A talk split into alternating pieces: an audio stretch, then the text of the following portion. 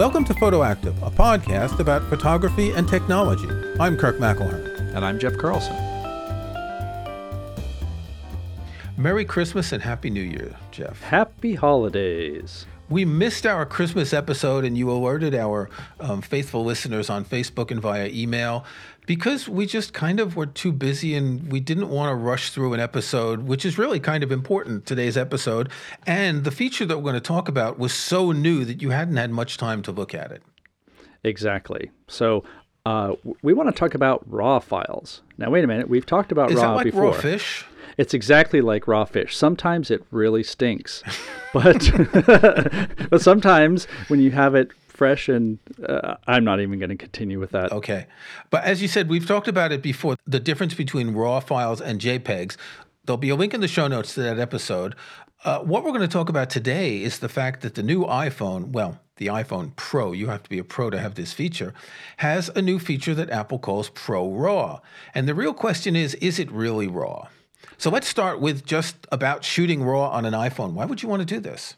Well, for, for a few reasons, and and let me set a baseline. Uh, we've been able to shoot RAW on an iPhone for I want to say four or five generations of of iPhones uh, by this point. However, there were a lot of a lot of caveats. So for one thing, you could never shoot RAW using Apple's camera app even though like the specification was there, the support for creating a raw file was there, Apple kind of figured that this was beyond most people, which uh, honestly it kind of is. And so they just never incorporated that into the camera app. So what happened was other developers could take that specification and create a specific uh, DNG, so it's a, a, Adobe Digital Negative format uh, that would create a RAW file, and then those apps could then work with that. Now, every camera shoots RAW files because that's the sensor data, and then the camera manipulates these files uh, to create JPEGs using their own formulas and recipes and special sauces. The thing is that Apple didn't want people to bother with it before.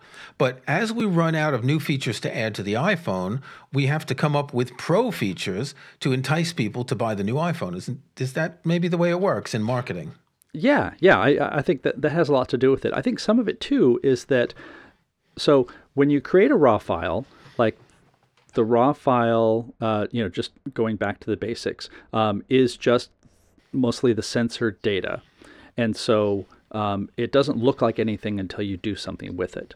That image data, now we have to sort of switch and think about uh, the the image sensor because uh, iPhones have a very small, like physically small image sensor that I think is still what 12 megapixels. Is that? It's still 12 megapixels. Yeah. yeah. With 12 megapixels, you're just not getting as much information to work with as you would say like on our Fuji cameras that have 26 or Sony's that have even more than that. So when you capture a raw file using one of these other camera apps, the file that you create is not that great in the sense of looking like what you saw in the camera because the the raw file itself the the raw format has a lot of data in it but it's very minimally processed. And so then you need to take the raw file into something else like uh, Lightroom or even the Photos app or anything that will do the editing, and that's when you can bring out the tones and the colors and and and really work with it more than if you were to just shoot a regular uh, JPEG or HEIC file from the the built-in camera app, which has all of that stuff done when you shoot it. Okay, so there's one exception to this. Most of the time, when you take a RAW file from a camera and you put it on your Mac, you will see something that looks good because your camera has shot both the JPEG and the RAW and embedded the JPEG in the RAW file. Um, on the Mac, the one app where I don't see this is Affinity Photo. If I bring a RAW file into Affinity Photo, it looks murky because they have their develop persona that you have to use to process the RAW file. If I bring a RAW file into Apple Photos, it automatically reads that JPEG image that's in there that was shot at the same time. Well, it was processed right after the image was taken by the camera. Yeah. Um, I just want to interject that we spent about an hour before we started recording because of the subtleties involved with this. Um, there are a lot of things that we're going to really gloss over because we don't want to spend another hour talking about them. Um, raw files are essentially raw data, sensor data. Um, they include additional data telling when a photo was shot, um, what time, what altitude, GPS location, and any settings that you may have applied. So if I'm using my Fujifilm uh, X-T3, I shoot in Acros very often with highlights plus one and shadows plus two. So those settings are recorded in the file. So when I bring it into another app, um, that app will know what those settings were, and I can adjust them uh, if I want to go back to the baseline of the raw image. But that raw data hasn't been changed by those settings.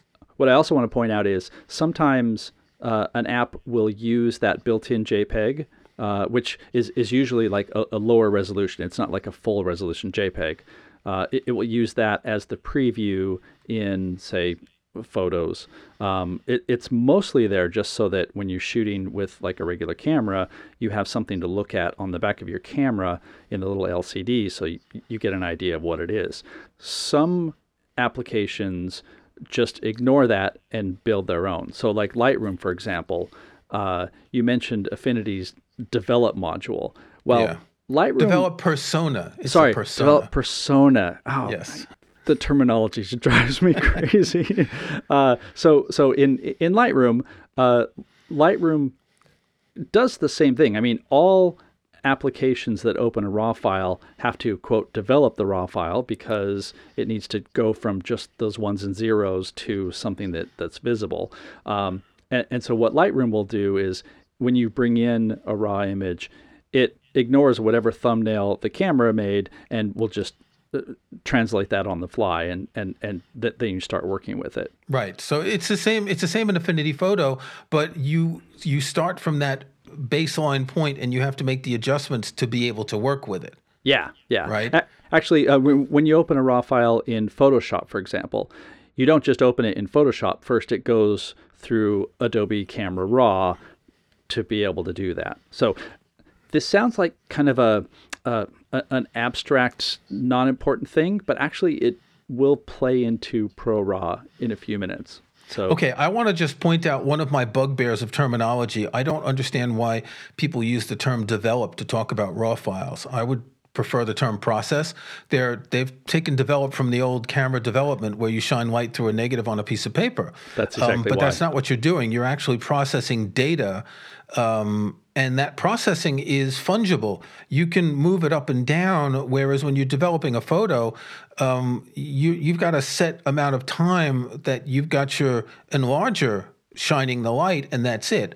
Um, you know, in any of these apps, you can, but depending on the app, if it has a developed persona, you can't go back and change the original um, yeah. settings that go from raw to the next step. But in most other apps, you can.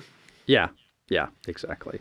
Okay, I want to ask a question. Um, yes. We've been spe- we spent an hour and a half talking about this, um, and we're going to link in the show notes to an article by Ben Sandofsky. He's one of the developers of the app Halide that we'll be discussing today. It's Understanding Pro Raw, and he goes through thousands of words to talk about how raw files work, and we're going to skip over a lot of that why would you even want to shoot raw files on an iPhone? Because one of the advantages of the iPhone is this really, really advanced computational photography where I don't know how many frames they shoot at one time and they mix them all together as if you're doing like 64 layers in Photoshop and you're picking bits from here and there. Mm-hmm. And then it's flattened and you have an image with 13 trillion transistors and however many operations per 2nd mm-hmm. Why would you want to bother with raw files on an iPhone? So, I think for the same reason that you would bother with a raw file on a regular camera, you're getting more data, more malleable data that you can work with. So when you're shooting just a regular iPhone image, you're you're accepting a limitation because not only is well let's let's take out for a second all of the computational processing that the iPhone is doing. You're you're ending up with a JPEG or an HEIC file, which is by its nature compressed. It's already all the, the, the settings that the camera determined in terms of, of light and color, like those are all baked in and that's what you get. Now you can absolutely go and edit that, but you don't have as much data underneath to work with. So a very common example is let's say you have an area that has you know a, a dark foreground. When you're shooting a raw image, there, there, there's more image data in that area, so you can bring up the shadows and still have an acceptable looking foreground that that brings out color and detail rather than if you were to take that same image, let's say the foreground is mostly black, and you erase the shadows in a JPEG, you might just get a whole lot of noise or a whole lot of just you know uh, patchy bits because the the data is just not there. Okay, I want to just give a number as an example, and you've got some sample photos that you've put into a folder, and I don't know which ones we're going to put into the show notes. Um, you have an HEIC photo, so HEIC is the new sort of default um, compressed image format on the iPhone and iPad. Mm-hmm. Um, it comes out to 4.2 megabytes. Uh, the Pro RAW file you have after that is 32 megabytes, and the Halide RAW file is 25 megabytes. So, just very simple, you'll see that the RAW file has eight times as much data, which means that when you're editing that file, think of it as have you ever seen those paintings by Roy Lichtenstein, which look like comic books but blown up? Well, think about your your JPEG, your HEIC file is like blown up, so you're going to see all the dots, and that your RAW file is a higher resolution. So when you do edit things and move them around, you won't get as many artifacts. Yeah, exactly. And so even you know, setting Pro RAW aside, even if you have what we call sort of an iPhone RAW, so using Apple's specification that when you let's say you use uh, Adobe's Lightroom app, which can uh, capture raw files and then you can then edit it, you have more data to work with, and can, you have more everything. You have more everything. It's better. it's just magically better. Well, another so, example is um, if you have a lossless audio file that you've taken from a CD, for example, compared to a low bitrate MP3, if you're going to do something like apply equalization to that file, um, the the MP3 might have some noise in it, some distortion, some artifacts, whereas the lossless file won't. So it's a similar thing. Yeah, yeah, that, that's actually a really good analogy. Um, Thank you. coming from from for you who's who's who's more more audio focused. Yeah, but so my question about why would you want to shoot RAW on the iPhone is that this is a whole different workflow.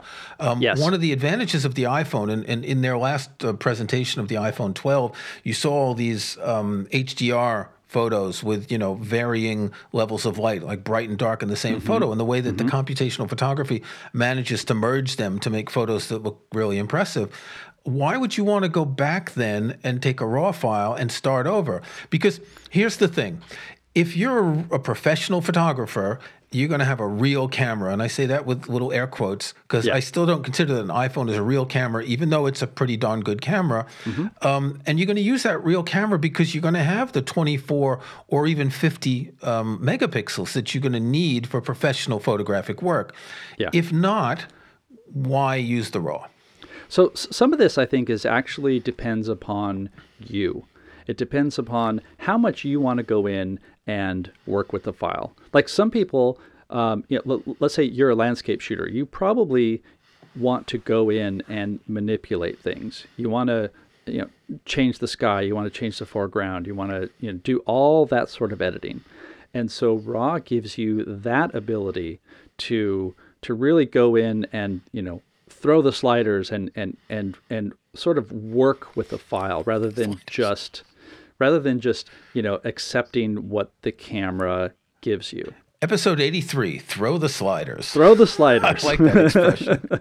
okay, so let's get to Apple's new Pro RAW. The first thing is you told me before we started recording it's not really RAW. So should we call it faux RAW? We could call it faux RAW. I think this is another instance of Apple having very good marketing because there are many characteristics of RAW about this. It's got a lot more data, more to work with, etc. But there's kind of a, a, a geeky distinction about this. So when you take a raw image, a typical raw image from a camera, uh, as we said, it's just it's just the sensor data, ones and zeros. And so part of the process of turning that into an image is called demosaicing. And that's basically how to turn that data into images and colors and what have you.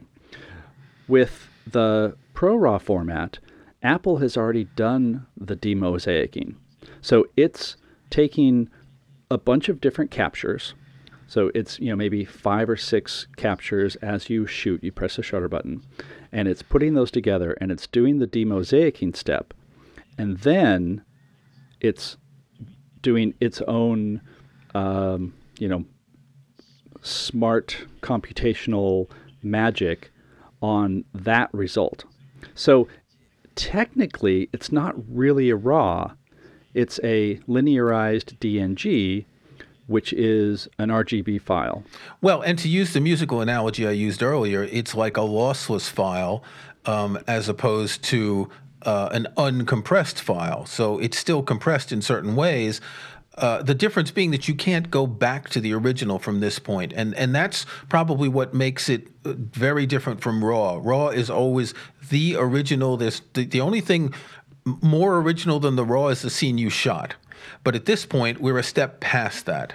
Exactly. In fact, there's a unique characteristic of RAWs that because of the way algorithms are updated and software is improved, you can go back to a RAW you shot 10 years ago with, say, you know, like an old Nikon D60 or something. Uh, you, you could go back and you can reprocess that RAW using better RAW algorithms and actually get like a better result than what you could when you first developed it. And so it would be like going back to an old negative and reprinting it. Exactly, exactly. With these ProRAW files, you can't do that. In 10 years, when we go back to these, they're going to look exactly as they look now. Now, there might be, you know, I'm sure better uh, software and maybe give you more control over the data that's underneath, but you can't reprocess that that negative in the same way. And when, when we talk about processing, we mentioned earlier uh, Affinity Photos develop persona. Persona. And this is where you uh, apply some of the basic settings to uh, an image file to create an image. And this includes like exposure and brightness and contrast and things that you can do later. You can do them on a JPEG later in an image editing program. But if they're going to be baked into that original faux raw file, then you do have limitations. Yeah, yeah. And you know, let's let's be realistic. I think for most people in most cases, it's it's not a real limitation, but because we're talking about RAW in the first place, we're already talking about people who want more control over editing their images, who see a situation and they say, all right, maybe this is really dark, but I know that there's going to be enough data here that I can open this up when I'm editing it. I can make something out of a dark image. Whereas if you just took a regular JPEG or the HEIC file that, that the regular uh, iPhone camera uh, creates, then you may not have that flexibility. Okay, so the Pro Raw file also includes some additional data, uh, something that's called a local tone map. And this is really interesting. We're going to link in the show notes to a video that Nick Bott of Gentlemen Coders um, produced a couple of days ago. Um, Nick's been on the show a couple of times, and he explains this really well. And what's interesting is his app, Raw Power, includes a slider called Local Tone Map, and seeing this, you really understand what this does. Uh, simply, when you open a file, the local tone map is set at the maximum, which is Apple's decision of this is the perfect photo. You can reduce it, and there are reasons to reduce it. We'll talk about that. But as you reduce it, you can see your photo going from evenly exposed to maybe too dark and too light in different areas. So imagine if you're doing HDR photos, um, you know that one of them looks really dark and one looks really bright. And here, as you move the slider, you see those different stages. I actually find this quite fascinating because if you don't like Apple's final decision with an with an app like Raw Power, presumably other apps should support this in the future. You can tone that back just a little bit.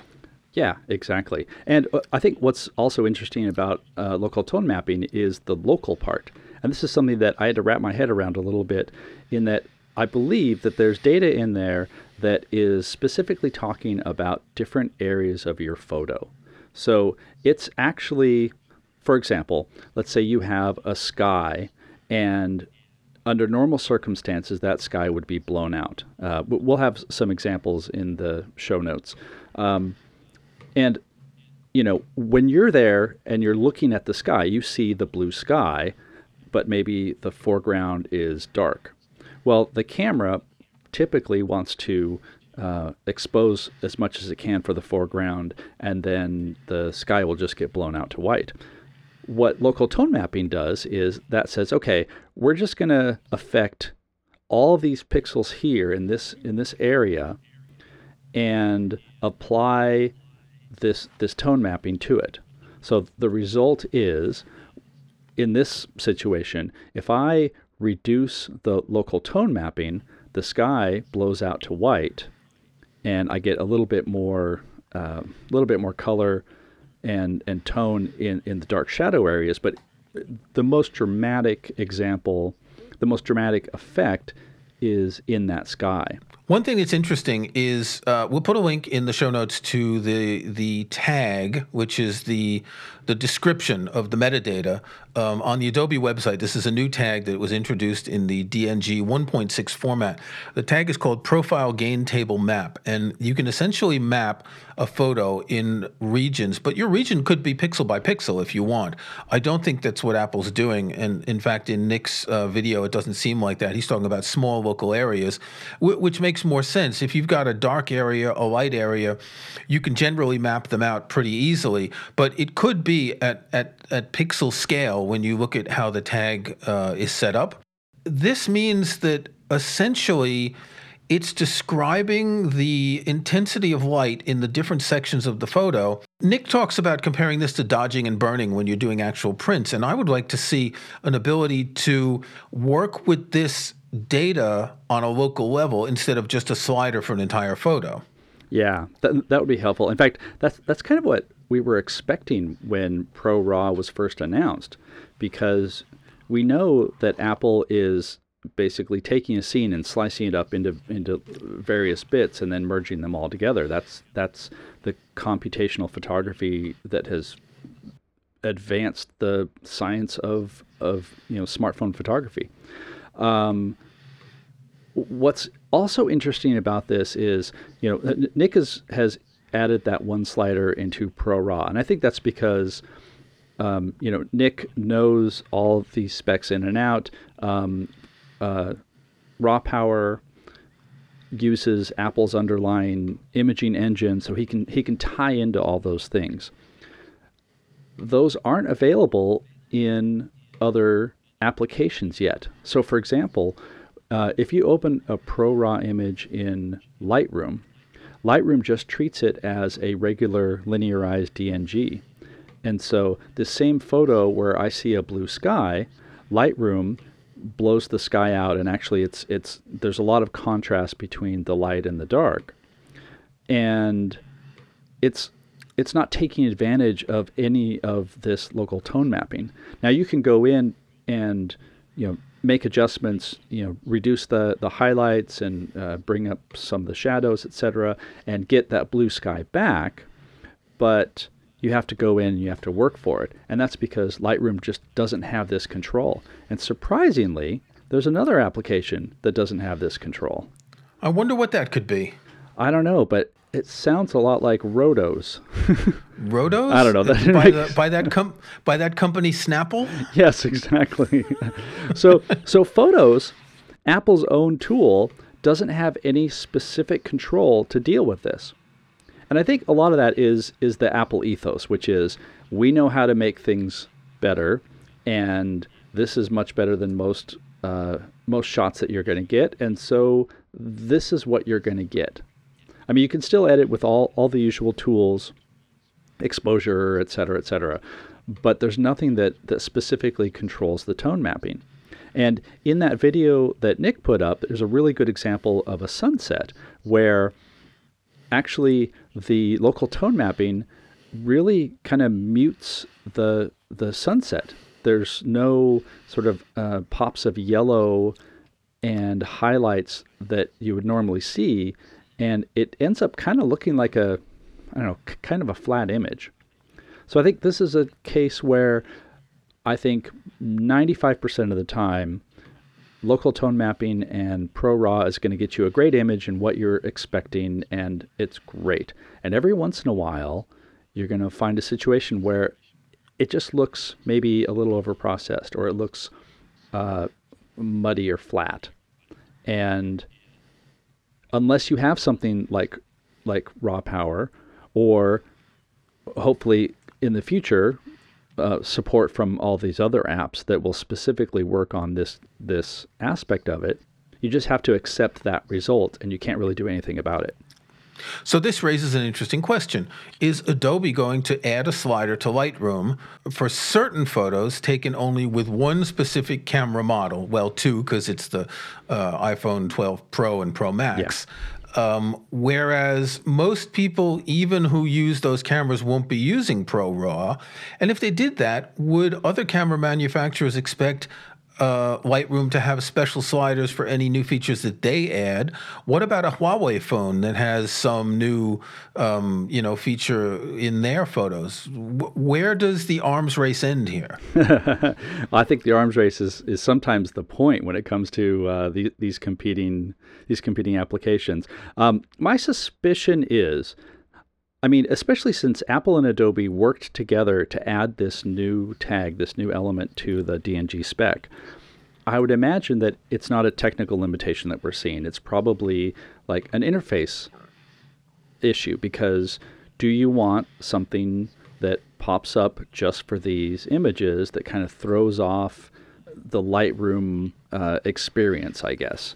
Um, there are ways they can do it. Like, for example, in the optics uh, panel in Lightroom, you can see different options based on different raw uh, formats. So, for example, if you're editing a Nikon image, you may see different controls for vignetting and uh, lens distortion that are different from, say, the geometry controls and the, the, the regular vignetting control. So I think that there's some flexibility to do it, but this is a this is a toning issue. This would be basically throwing a new control into the main section that everybody works on. And that adds, you know, questions of okay, somebody is editing a photo and they want to use the local tone mapping. Well, maybe they don't realize that they're not doing a pro raw photo. So well, you could dim it and uh, and still have it visible, but dimmed and, and inaccessible. That's that true. Would, my, my, choice for for an interface element would not have it display sometimes and not display other times. I agree. I agree entirely. But you know, then say in two years, do you have five different sliders that are you know dimmed out? So um, you know, I, I mean, th- this is pure speculation on on our part, but I would guess that the reason that we haven't seen that yet is is as much to do with interface and workflow as it is about how do we how do we edit this type of image as much as we can. Well, you sent me something just yesterday that um, Adobe, there's an issue with Lightroom displaying Pro RAW photos overexposed. And that to me sounds like there's a problem with the local tone mapping. I, I think they just haven't added that support for it yet. In the latest Lightroom release notes, there's like a little asterisk note that says Apple Pro RAW. Apple Pro RAW DNG images may appear overexposed in Adobe apps compared to Apple Photos. We are working closely with Apple to address this.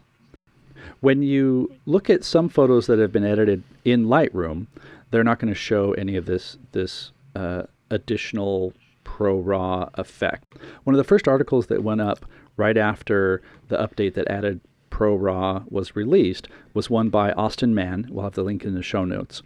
And he was showing off a whole lot of uh, sometimes very impressive effects. Like, for example, there's a really great starfield shot uh, where he has a comparison of just the regular iPhone result and then a, a Pro Raw result.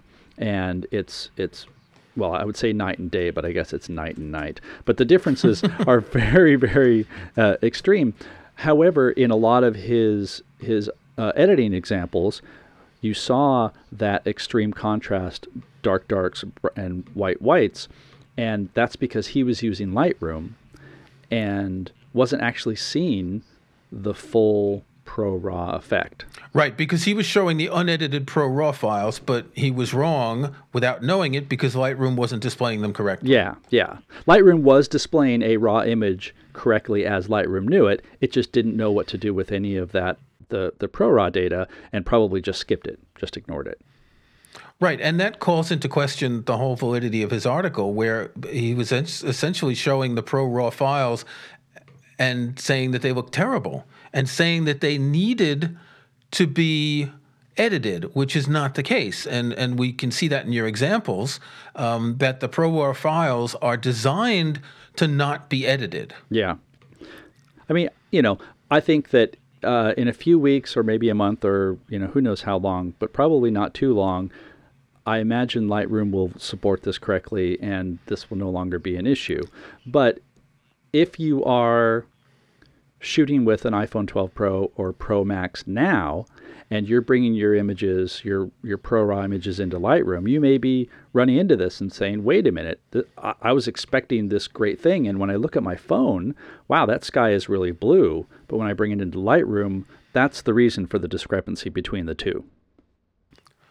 So, time for our snapshots. Jeff, what have you got? I have a new camera bag. Not a big full size camera bag, but it's a camera bag to hold all the little bits and cables and, and what have you that you can then put into a larger camera bag. So it's a bit bag. It's a bit bag. Um, it, it, if you're sort of like me, where I tend to carry a lot more than you do, uh, back in the days when we would go to coffee shops and stuff. Um, so, uh, like right now, I have some some older uh, I don't uh, maybe think tank bags. Uh, this is from Evergoods. It is the Civic Access Pouch 2L, two liter, I guess, and uh, it's at evergoods.us, and um, it's it's just a really good accessory bag. Um, right now, what I have is basically just a bag where you throw everything into it, and when you need something, you have to paw through and and you know grab adapters and cables and your shutter release cable and things like that. Uh, this has just a nice collection of different pockets and you can put power bricks and just all those things and have them in one place and be able to, to easily open it up either from the top there's like a quick access pouch or you know to, to dig in. Uh, one of the nice things about it is it has kind of a, a diagonal zipper. So it opens um, kind of triangular, and uh, so you're not just again sort of reaching into a, a, an open maw, and the way they've designed it, when you have it fully open, that lid part just sets onto the the table as well as the the other side of it. So I suggest that listeners look in the show notes, follow the link because the photos on the website um, for the product explain this. Jeff didn't explain it very well. explain um, it much better. If I didn't see the photo, I don't think I would have understood it. I mean, you showed it to me live, but I'm seeing that on the web, and I find that really clever. I got it in a pre-order. Uh, it cost fifty-five dollars, and that is certainly uh, it's not cheap, but it's going to basically let me consolidate a bunch of stuff Kirk, what do you have this week? Well, this week I have a TV series, and I don't often talk about things like this, but I was watching a, a, a mini series a few weeks ago, since we haven't recorded in, in a month. Um, this goes back. It's called The Undoing. It's a sort of a mystery series with Nicole Kidman and Hugh Grant. And when I was watching this, there were two things that struck me. It's not often in a TV series that I look at a frame someplace and think, wow, that's really interesting composition and cinematography. And there was a lot of that here, mostly in the exterior scenes, because the interiors, you don't have the same kind of options. But it was really striking cinematography. The second thing is it uses tilt shift lenses and lens blur effects a lot to mm. create a sort of attention. Now, a tilt shift lens, sometimes it's called like a toy camera look, the way it can make cars look like they're little toys and things. And it's not overused. It's occasionally like some shots, establishing shots, or someone's walking down a path, and it it just it adds some some weirdness to the way it is. Now, a lens blur effect is when you have a blur, you've got sort of a circle that's in focus in the center of the frame, and outside it's slowly fading out to, to be out of focus. It's not like a background blur with a shallow depth of field. You often see that effect on TV. You have a handheld camera, very shallow depth of field, and the face is partly in focus and everything else is blurry. But this was an actual lens blur effect. If you ever used the Snapseed app on iOS, it's got a nifty lens blur effect. Um, the series itself was quite interesting. Uh, it was produced by David Kelley.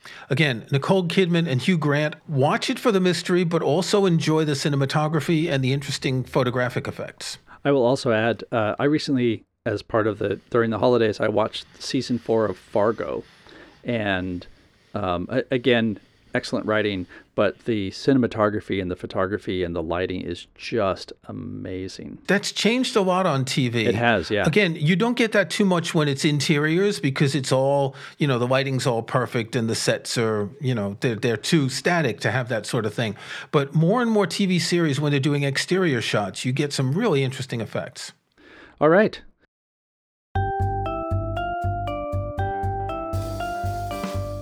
Thanks for listening to Photoactive.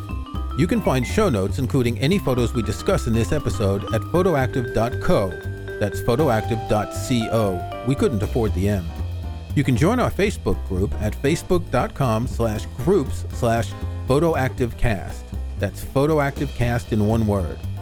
You can subscribe to Photoactive in your favorite podcast app or on Apple Podcasts. See the links on our website and think about leaving us a rating or review in iTunes or in your podcast.